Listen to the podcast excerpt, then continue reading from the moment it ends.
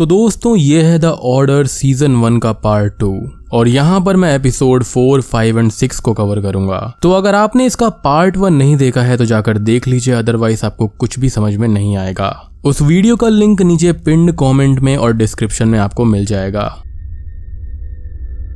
तो episode four की starting में जैक अपने रूम में जाता है, जहाँ पर उसको रैंडल मिलता है। जैक उसको ये बताता है कि उसने वुल्फ बनकर अपने प्रोफेसर को मार दिया है, और हो सकता है कि उसने बेंसन को भी मार दिया हो। अब जैक और रैंडल बेंसन के घर पर आते हैं, जहाँ पर उनको कुछ भी नहीं मिलता, और जैक वहाँ से वापस आ जाता है। और यहाँ पर प्रोफेसर एरिक और बेंसन का अफेयर था। वो एक दूसरे को पसंद करते थे। दूसरी ओर एलिसा वेरा को बोलती है कि एडवर्ड को एक बुक का हिस्सा मिला है और एडवर्ड को किसी बड़े काम के लिए टेंपल की ज़रूरत है। वहीं जैक घूमते घूमते कॉलेज में आ जाता है, जहाँ पर उसको ब्रैंडन मिलता है। ब्रैंडन जैक को ये बताता है कि बेंसन को किसी कार ने हिट किया है और वो हॉस्पिटल में एडमिट है। तभी रैंडल जैक के पास में आता है और वो दोनों अपने हाइड आउट पर जाते हैं। अब हाइड आउट पर हमीश और लिलित जैक को मारने की बात करते हैं। बट रैंडल ये बताता है कि जैक ने वुल्फ बनकर एक जान ली है, जिस पर वो दोनों शांत हो जाते हैं। अब रैंडल यहाँ पर जैक को एक रूम के अंदर बंद कर देता है ताकि वो हमीश और लिलित जैक के बारे में बात कर सकें। दूसरी ओर एलिसा एडवर्ड के पास टेंपल में आती है, जहाँ पर एडवर्ड उसको लास्ट मिली हुई बुक के हिस्से के बारे में बताता है। वो ये बोलता है कि ये किताब वाडी मेकम है और ये दुनिया की सबसे पावरफुल मैजिक की किताब है। और बहुत वक्त पहले जादूगरों ने इस किताब के टुकड़े कर दिए थे ताकि इसका गलत इस्तेमाल ना हो पाए। एडवर्ड एलिसा को एक लिविंग डेड बॉडी दिखाता है जिसके अंदर वाडी मेकम का एक हिस्सा था।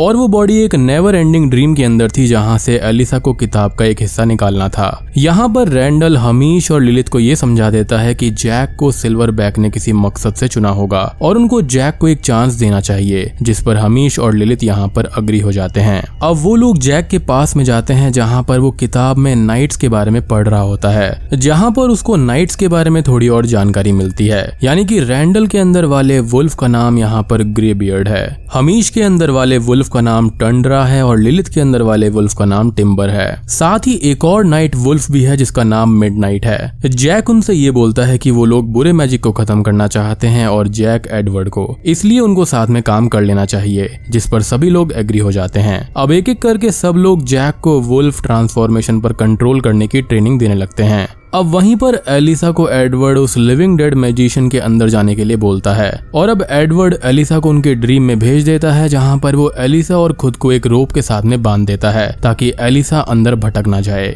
एलिसा यहाँ पर बार बार ड्रीम में जाकर ट्राई तो करती है, लेकिन सर रिचर्ड का जो ड्रीम था वहाँ पर उसको हॉन्ट करता है, जिससे वो किताब का हिस्सा नहीं ढूंढ पाती। बट फाइनली काफ़ी कोशिशों के बाद में एलिसा बुक के हिस्से की लोकेशन को ढूंढ लेती है, और एडवर्ड उसको ये बोलता है की आगे का काम वो दूसरे दिन करेंगे। यहाँ पर जैक को सब लोग ट्रेनिंग दे रहे थे और अपनी स्टोरी बता रहे थे कि वो वुल्फ कैसे बने थे। अभी तक यहाँ पर जैक अपनी ट्रांसफॉर्मेशन के बारे में कुछ भी सीख नहीं पाया था और रैंडल उसको ये बोलता है कि उसको आखिरी टाइम के बारे में सोचना चाहिए जब उसने बेंसन को बचाया था। अब जैक उसके बारे में सोचने लगता है और फाइनली ट्रांसफॉर्म हो जाता है। अब भेड़िया बनने के बाद में उसको आखिरी दिन की मेमोरी फ्लैश होती है, जहाँ पर वो ये देखता है कि वो वुल्फ बनने वाला था क्योंकि एरिक एक मैजिक कंट्रोल में आकर बेंसन को ही मारने वाला था, जहाँ पर जैक ने ही बेंसन को बचाया और जैक ये बात उन तीनों को बताकर वहाँ से चला जाता है। तो यहाँ पर हुआ क्या? तो आपको याद होगा कि ब्रैंडन और गेब्रियल ने एक मैजिक किया था कि जिससे बेंसन उनका टेस्ट ना ले। और हम जानते हैं कि हर मैजिक की एक कॉस्ट होती है। तो यहाँ पर एरिक बेंसन को मारने वाला था। और यहाँ पर मैजिक हुआ था जिससे जैक वुल्फ में ट्रांसफॉर्म हो गया। तो उसने यहाँ पर एरिक को मारा और बेंसन की जान बचाई। खैर, अब ये लोग बात भी करते हैं कि जैक द ऑर्डर का मेंबर है तो वो नाइट नहीं कहला सकता। जिस पर रैंडल ये बोलता है कि शायद से सिल्वर बैक ने जैक को इसी वजह से चुना होगा, क्योंकि वो ऑर्डर में भी जा सकता है। अब अगली सुबह कॉलेज में जैक एलिसा से मिलता है और मैजिक के बारे में पूछता है कि अगर मैजिक की डायरेक्शन बदल दी जाए तो वो धीरे धीरे खत्म हो सकती है, जिस पर एलिसा एग्री करती है।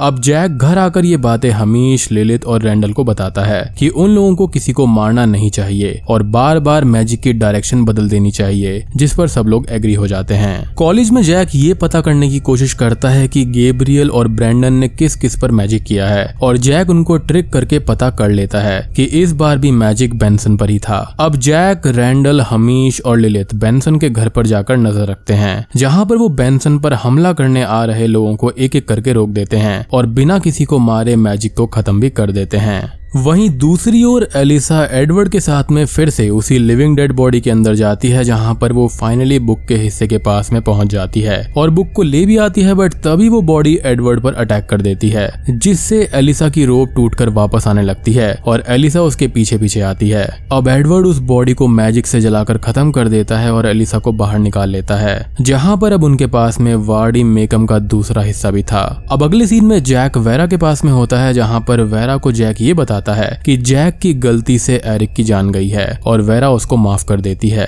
अब जैक यहाँ पर प्रोफेसर एरिक को ठीक से बरी कर रहा होता है, जहाँ पर रैंडल, हमीश और लिलित आते हैं। और वो लोग जैक से ये बोलते हैं कि वो जैक के पार्टनर बनेंगे। और जैक ये बोलता है कि अब वो नाइट बनना एक्सेप्ट कर चुका है और एपिसोड फोर यहीं पर खत्म हो जाता है।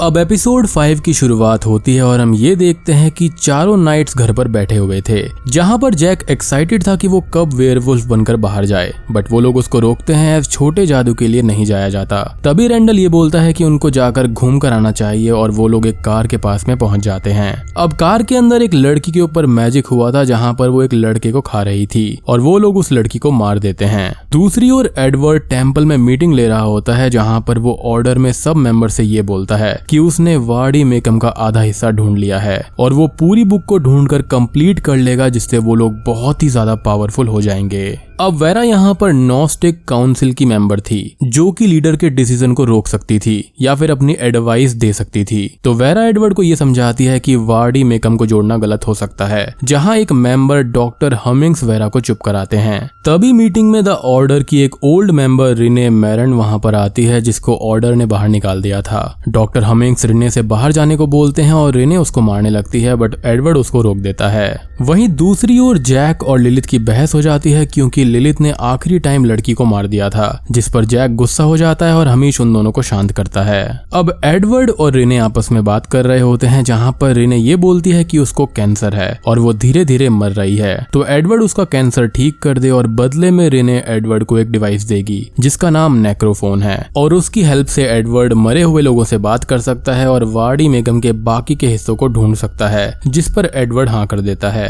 अब अगले दिन जैक एलिसा से मिलता है जहाँ पर वो लोग बात कर रहे होते हैं, और वो दोनों एक दूसरे को चाहने लगे थे। लेकिन तभी वहाँ पर काइल आता है जो एलिसा को टेंपल में होने वाले एक बड़े जादू के बारे में बताता है। अब जैक ये बात अपनी टीम को बताता है, और वो लोग इसको रोकने का प्लान बनाते हैं, जहाँ पर जैक ये बोलता है की वो टेंपल में जाकर कोई गड़बड़ कर देगा, जिससे मैजिक को करने में टाइम लगेगा और टीम जादू के बारे में पता लगा ले। अब जैक ऐसा ही करता है और टेंपल में एक जादू की मदद से काम बिगाड़ देता है। वेरा इसके बारे में गुस्सा होती है और सबसे पूछती है कि ये गलती किसने करी है। जिस पर एलिसा ये बोलते हैं कि वो इंचार्ज थी तो गलती उसी की मानी जाएगी और वेरा उसको मैजिक होने तक टेंपल से बैन कर देती है। अब एलिसा बार में बैठी होती है जहाँ पर जैक उसके पास में आता है और उसको दिलासा देता है। जैक एलिसा से ये बोलता है कि एलिसा की कोई भी गलती नहीं है और ऑर्डर के तौर तरीके ही अजीब हैं, जिस पर एलिसा ये बोलती है कि ऑर्डर सही काम ही करता है। साथ ही साथ एलिसा एडवर्ड की फ़ैन हो गई थी और अब उसका सपना द ग्रैंड मेगस बनने का था, यानी कि एडवर्ड की तरह। अब अगले दिन जैक एडवर्ड के घर जाता है उससे मिलने, जहाँ पर उसको एडवर्ड का बेटा मैडॉक्स मिलता है। एडवर्ड से बात करते हुए जैक उसको ये बताता है कि जैक ने गलती से काम बिगाड़ दिया था, और एलिसा की कोई भी गलती नहीं है। जिस पर एडवर्ड जैक को ये समझाता है कि वो लोग जो करते हैं, वो दुनिया को बेहतर बनाने के लिए करते हैं। जैक यहाँ पर एडवर्ड को मारना चाहता था, बट वो ऐसा नहीं कर पाता और वापस आ जाता है। अब नाइट्स के घर पर लिलित और हमीश आपस में बात कर रहे थे, जहाँ पर लिलित अभी भी नहीं चाहती थी कि जैक टीम में रहे और उसकी हमीश से यहाँ पर बहस हो जाती है। और साथ ही साथ हमें ये भी पता चलता है कि पास्ट में एक लड़की थी, केसी, जो की एक नाइट थी और उसकी डेथ हो गई थी। अब लिलित घर से बाहर चली जाती है। दूसरी ओर जैक को लेने काइल आता है और वो दोनों एक जगह पर आते हैं, जहाँ पर उनको कुछ लोग मिलते हैं, जिनको काइल वैन में बैठाकर ले जाने लगता है। अब जैक को यहाँ पर ये पता चलता है कि ये लोग अपनी बलि देने के लिए जा रहे हैं, क्योंकि उनके मरने से उनकी फैमिली को ऑर्डर पैसे दे देगा। एज ये लोग बहुत ही गरीब हैं तो उनको मरने से कोई भी प्रॉब्लम नहीं थी। काइल उनको लेकर जाने लगता है बट तभी वहाँ पर लिलित आ जाती है और जैक को रोकने लगती है, लेकिन जैक उसको वहाँ से वापस भेज देता है। अब जैक वापस घर पर जाता है, जहाँ पर लिलित उस पर गुस्सा थी कि वो खुद अब लोगों की जान लेने वाला है। बट जैक ये बोलता है कि वो एडवर्ड का मेन प्लान जानना चाहता है, इसलिए वो अभी कुछ भी नहीं करेगा बट बाद में वो मैजिक को रोक देगा। टेंपल के अंदर रिने और एडवर्ड आपस में बात करते हैं कि उनको अपना अपना मकसद रोक देना चाहिए। जिस पर दोनों राज़ी नहीं होते एज एडवर्ड की लाइफ का मकसद ही वाड़ी मेकम है, और वो उसको पूरा किए बिना नहीं रह सकता। अब मैजिक रिचुअल शुरू होता है जहाँ पर रिने के अंदर का कैंसर मैजिक से बाहर निकाल कर उन बलि के लिए आए लोगों में डाल दिया जाता है, और मैजिक सक्सेसफुल हो जाता है, और रिने का कैंसर ठीक भी हो गया था। अब घर पर हमीश और रेंडल बात करते हैं कि अगर रिचुअल में बलि वाले लोग कैंसर से नहीं मरे तो मैजिक फेल हो जाएगा, और वो लोग अब टेंपल पर हमला करने चले जाते हैं। अब टेंपल में वो लोग एंटर कर कर जॉनस को मार देते हैं, जो कि बाहर पहरा दे रहा था। दूसरी ओर जैक और एलिसा रिने के घर पर आते हैं, जहाँ पर रिने उनको नेक्रोफोन दे देती है और रात ज़्यादा होने की वजह से वो लोग होटल में रुकने का डिसाइड करते हैं। दूसरी तरफ़ टेंपल में हमला करके नाइट सब बली वाले लोगों को मार देते हैं, जिससे मैजिक खराब हो जाता है और रिने का कैंसर उसके पास वापस लौट आता है, जिससे उसकी डेथ हो जाती है। तो मे भी यहाँ पर इस मैजिक की भी एक कॉस्ट होती है। अब होटल के अंदर जैक और एलिसा अलग अलग सोने की कोशिश करते हैं, बट वो लोग नहीं सोते। और एपिसोड फाइव यहीं पर खत्म हो जाता है। एपिसोड सिक्स की स्टार्टिंग में हम देखते हैं रिने मैरन की ट्विन सिस्टर को और वो रिने को डेड पाती है। वो अपनी बहन के मरने से काफ़ी गुस्से में आ जाती है और वो रिने की बॉडी को काट कर उससे नेक्रोमेंसी के ज़रिए बात करती है। होटल रूम के अंदर जैक और एलिसा इंटीमेट हो रहे थे, जहाँ पर एलिसा वॉशरूम जाती है और जैक नेक्रोफोन को देखने लगता है। एलिसा उसको मना करती है और ये बताती है की नेक्रोफोन से डेड पर्सन से कॉन्टेक्ट किया जा सकता है। अब जैक को रिने की ट्विन सिस्टर का फ़ोन आता है और वो ये बोलती है कि जैक नेक्रोफोन को वापस कर दे। एलिसा जैक को ये बोलती है कि वो नेक्रोफोन वापस नहीं करेंगे और वहाँ से भागकर टेंपल पहुँच जाएँगे। वहीं टेंपल में काइल और ब्रेंडन आते हैं, जहाँ पर वो सबको डेड पाते हैं। और काइल ये बोलता है कि कॉलेज के अंदर कोई वुल्फ है जिसने सबको मारा है, और उनको उस वुल्फ को ढूंढना होगा। अब सुबह होने पर एलिसा और जैक होटल से भागने लगते हैं, जहाँ पर रिने की ट्विन सिस्टर होटल के एक स्टाफ को कंट्रोल करके जैक और एलिसा को डराती है। बट वो दोनों वहाँ से भाग जाते हैं। कॉलेज में काइल, ब्रेंडन और गेब्रियल को एक ड्रिंक देता है, जिससे वो लोग किसी भी वेयर को देख सकते थे उसकी ह्यूमन फॉर्म में। अब एलिसा कॉलेज में घूम रही होती है, जहाँ पर उसको एक वेयर दिखाई देता है, और वो इसके बारे में काइल को बताती है। काइल यहाँ पर ब्रैंडन और गेब्रियल के साथ एक क्लासरूम में जाता है, जहाँ पर हमीश क्लास ले रहा था, और काइल उसको स्टैप कर देता है। अब हमीश यहाँ पर काइल को डिस्ट्रैक्ट करके वहाँ से भाग जाता है और एक स्टोर रूम में छुप जाता है, और वो रैंडल को कॉल करके ये बताता है कि उसको कुछ लोग मारना चाहते हैं। दूसरी ओर रिने की ट्विन सिस्टर होटल आती है जहाँ पर उसको जैक और एलिसा नहीं मिलते, और उसको इस चीज़ पर बहुत गुस्सा आता है। वो होटल के हाउसकीपर लेडी को मार देती है और उसको अपने कंट्रोल में कर लेती है। जैक और एलिसा कार से भाग रहे होते हैं जहाँ पर रिने की ट्विन सिस्टर आ जाती है और जैक से फ़ोन पे बात करने लगती है। वो जैक से ये बोलती है कि वो भी एडवर्ड को पसंद नहीं करता तो वो उसकी हेल्प कर दे, बट जैक यहाँ पर नहीं मानता।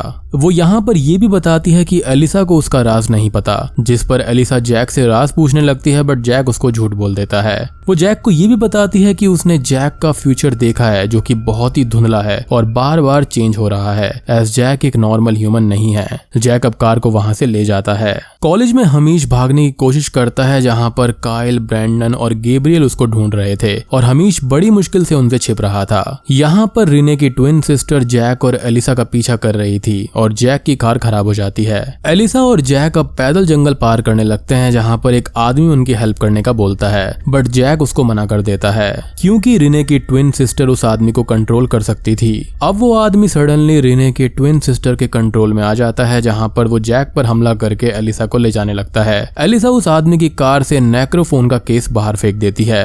अब जैक को लिलित और रैंडल का कॉल आता है, जहाँ पर वो ये बताते हैं कि हमीश पर हमला हुआ है, जिस पर जैक समझ जाता है कि उन लोगों ने आखिरी डे का मैजिक बिगाड़ा था। अब जैक उनको एक मैजिकल दवाई के बारे में बताता है, जिससे हमीश का घाव ठीक हो सकता था। हमीश कॉलेज में एक वेयर की कॉस्ट्यूम ले लेता है और उससे बचकर घर चला जाता है। घर आने पर लिलित और रैंडल उसके घाव पर वो दवाई लगाते हैं, जो जैक ने बताई थी, और इससे हमीश का घाव पूरी तरह से ठीक हो जाता है। वहीं दूसरी ओर जंगल में जैक को अलीसा का फेंका हुआ केस मिल जाता है, और वो उसको लेकर आगे जाता है, जहाँ पर उसको रिने की ट्विन सिस्टर मिलती है, जिसने एलिसा को पकड़ा हुआ था। वो जैक से नेक्रोफोन का केस वापस ले लेती है और अपनी डेड बहन को कांटेक्ट करती है। उसकी बहन उसको ये बताती है कि जैक का मैजिक पावरफुल है क्योंकि वो एक वेयर है और ये बात सुनकर एलिसा और वो शॉक्ड हो जाते हैं। अब जैक यहाँ पर वेयर में बदलकर सभी पर अटैक कर देता है और उसमें रिने की ट्विन सिस्टर घायल हो जाती है। जैक एलिसा को बचा लेता है बट अब एलिसा को पता चल गया था कि वो वेयर है और वो बेहोश हो जाती है, क्योंकि उसने एक भेड़िए के साथ में रात गुजारी थी। जैक, एलिसा और नेक्रोफोन को लेकर वहाँ से चला जाता है। अब कॉलेज में काइल, ब्रैंडन और गेब्रियल के साथ में हमीश को ढूंढ रहा था और वो अकेले आगे निकल जाता है। अब काइल को जंगल में एक लड़की का लॉकर मिलता है, जिसको खोलने के बाद एक वुल्फ की स्किन उस पर चिपक जाती है। गेब्रियल और ब्रैंडन जंगल में काइल को ढूँढने लगते हैं, जहाँ पर उनको काइल का मैजिक नाइफ मिलता है और तभी उन पर एक वेयर वुल्फ अटैक कर देता है। गेब्रियल उस वुल्फ को स्टैप करके मार देती है और ये वुल्फ कोई और नहीं, बल्कि काइल ही था। अब गेब्रियल टेंपल में होती है जहाँ पर वेरा उससे इस मैटर के बारे में पूछती है। गेब्रियल वेरा को ये बताती है कि काइल के साथ साथ यहाँ पर और भी वेयर हो सकते हैं और उनको उन वेयर को ढूंढना चाहिए। अब वेरा गेब्रियल की बात सुन लेती है और वहाँ से चली जाती है। अब घर पर हमीश लिलित और रैंडल वुल्फ की स्किन लौटने का वेट कर रहे थे, क्योंकि ये एक ट्रिक थी। असल में काइल पर लगने वाली जो स्किन थी वो मिड की थी और काइल के मरने के बाद में मिड वापस आ जाती है अपने लॉकर में। यानी कि ये सब उनका एक प्लान था। यहाँ पर जैक पीट के पास एलिसा को लेकर आता है जो कि बेहोश थी।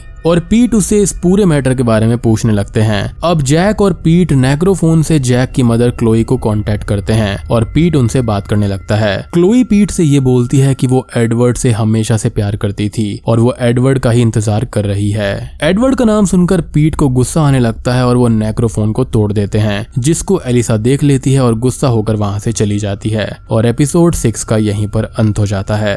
तो दोस्तों, ये थी episode four, five and six की एक्सप्लेनेशन उम्मीद करता हूँ कि आपको पसंद आई होगी। और अगली वीडियो में बड़ा धमाका होगा, वहाँ पर काफ़ी सारे रास खुलने वाले हैं और ढेर सारी सुपर नेचुरल चीज़ें भी होने वाली हैं। और अगली वीडियो, सीज़न वन की आखिरी वीडियो होगी जो कि जल्दी ही आ जाएगी। तो वीडियो पसंद आई हो तो लाइक कर देना, चैनल पर नए हैं तो सब्सक्राइब कर दीजिए। तो मैं आप सबको मिलता हूँ अगली वीडियो के साथ में। तब तक के लिए